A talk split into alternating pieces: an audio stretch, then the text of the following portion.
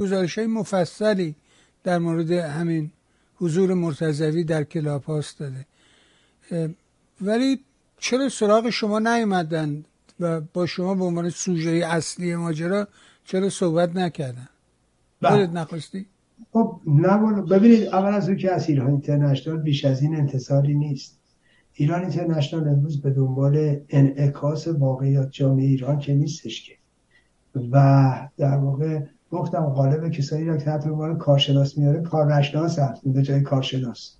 خب اینا زاویه دارن. ببینید، برنامه تهیه کننده برنامه چشم انداز کیه؟ سامان رسول پوره.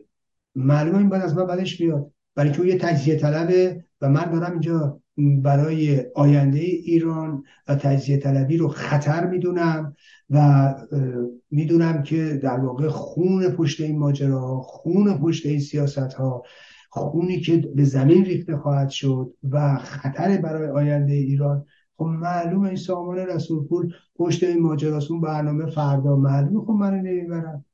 نه اینکه من اندازه به اصطلاح کارشناسان ایشون اینا چیز ندونم.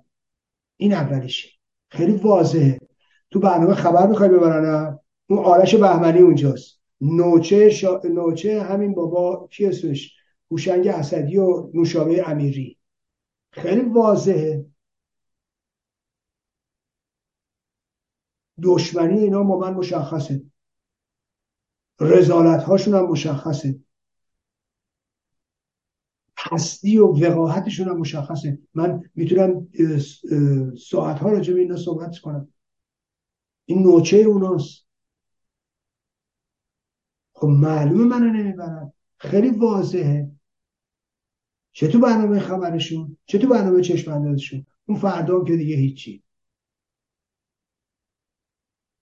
چهار بار فقط نوچه شادی امین آلوردن ملیکا زهر راجع به هر چیزی. بگو اصلا ایشون کارشناس چی هست؟ من بودم. خب کارشناس امنیت سایبری هم شده بود، فکرشو بکنید.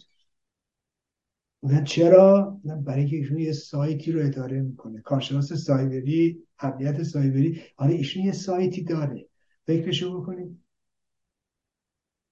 چی رو یادم؟ خب خیلی واضحه که ایران اینترنشنال برای نیومده. خب هر کی میدونه، اگر رسانه حرفه‌ای باشه کاملا مشخصه. لااقل اقراق نکنیم. همه دیگه شنیدن دیگه، همه میدونن سوژه اصلی این کلاب هاوس منم، همه میدونن ده ها بار خود مرتضوی، چه میدونم اون گردانندگان کلاب هاوس میگن آقا چرا ایراد مصداقی نمیاد. بعدم از خود منم یاد گرفته که بله من ببین میگم آقا ببانی میشینه همه برنامه ما رو گوش میکنه. من ببینید نه نه خود خود همین خود همین مرتضوی مرتضوی رو دارم عرض میکنم، عرض نیست چقدر گوش میکنن، مهم فقط خود مرتضوی رو عرض میکنم. بنده در گفتگوهام تاکید کردم با بخشی از این مدعیان، گفتم که آقا من حاضرم اینا بیان اینجا، اینا ده دقیقه صحبت کنم من یه دقیقه. اونایی که عرض اندام میکردن راجع به چیه مقاومت در زندان، گفتم کاری نداره که اونا ده دقیقه از قهرمانیشون بگم، منم یه دقیقه میگم. خب حالا این همه ای صحبت‌ها منو گوش میکنه. همین آدم میگه من ده دقیقه ایش صحبت میکنه یه دونه من. ببین خودتو بکشی با جهانی من دهن به دهن نمیشن، اما جرأت داری. مقاله‌مو سیزده صفحه نوشته بودم جواب میدادی. ببینید داستان همینه. خب همه دارن از این مسئله صحبت میکنن. برای خود من لااقل میتونم اگر اقراق نکنم پنجاه نفر نوشتن. خب اقراق نکنم. بعد ایران اینترنشنال نمیفهمه من سوژه‌ام، هر کسی رو بردارم میبرن راجع به موضوع خاص. از عکس من استفاده میکنم. آقا عکس من منتشر کردم، من در واقع صاحب امتیاز اینم چون من این عکس رو منتشر کردم. من گفتم این آقای سید حسین مرتضویه.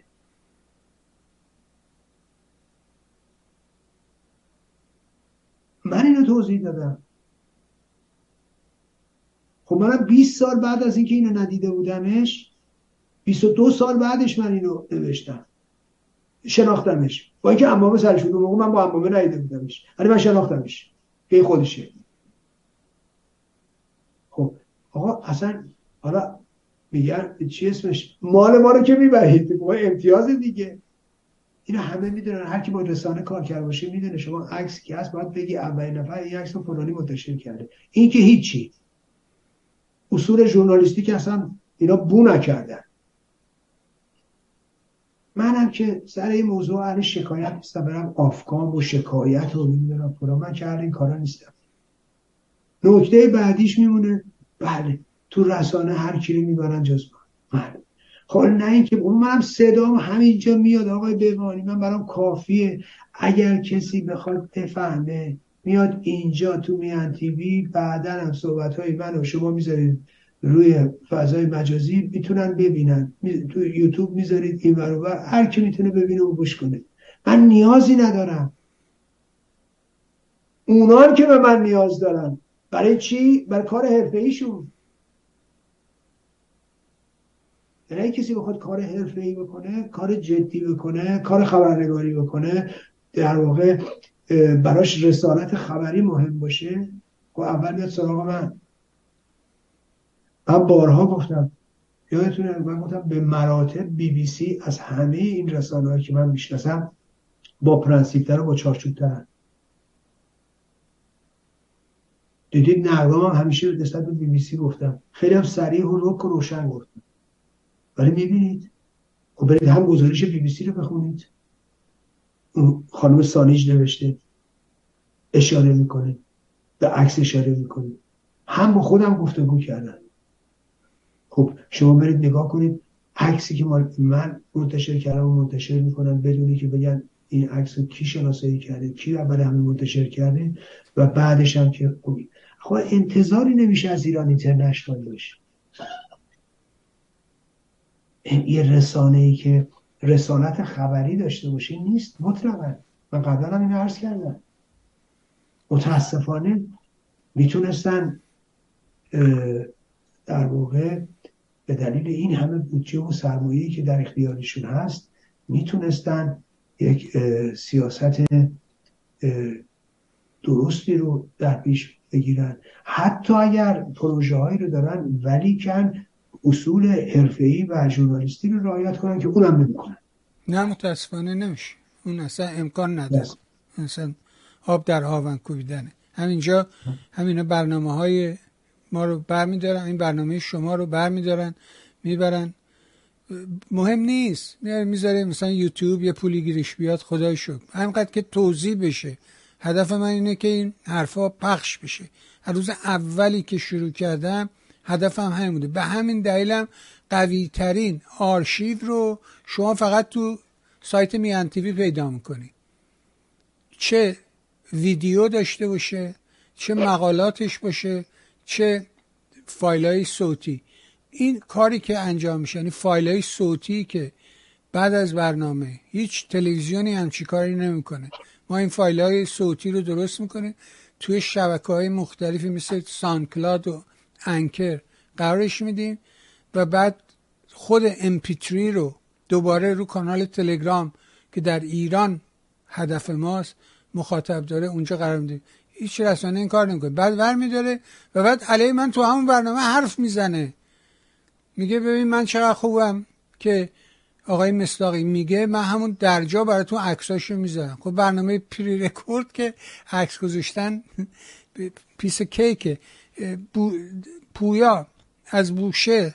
همینجا بذار بگم این رو، میگه از روشنگری شما آقای اصلانی در برنامه دیشب بی بی سی لذت بردم، شما در آنجا از مرتضوی جنایتکار خواستید برای روشن شدن حقیقت و آرامش وجدان خودشون در دادگاه حمید نوری شرکت کنند. شما تا حالا هیچ جنایتکاری در نظام نکبت اسلامی دیده اید که بعداً خودخواسته اظهار پشیمانی کند که از این میخوای که بیاد شرکت کنه؟ به حال اینم یه موضوع بود، گفتم همینجا به عرضت برسونم که نگاه میکنن، دیده میشه، شنیده میشه و منم از این بابت خوشحال و خرسندم که این امکان اینجا وجود دارد.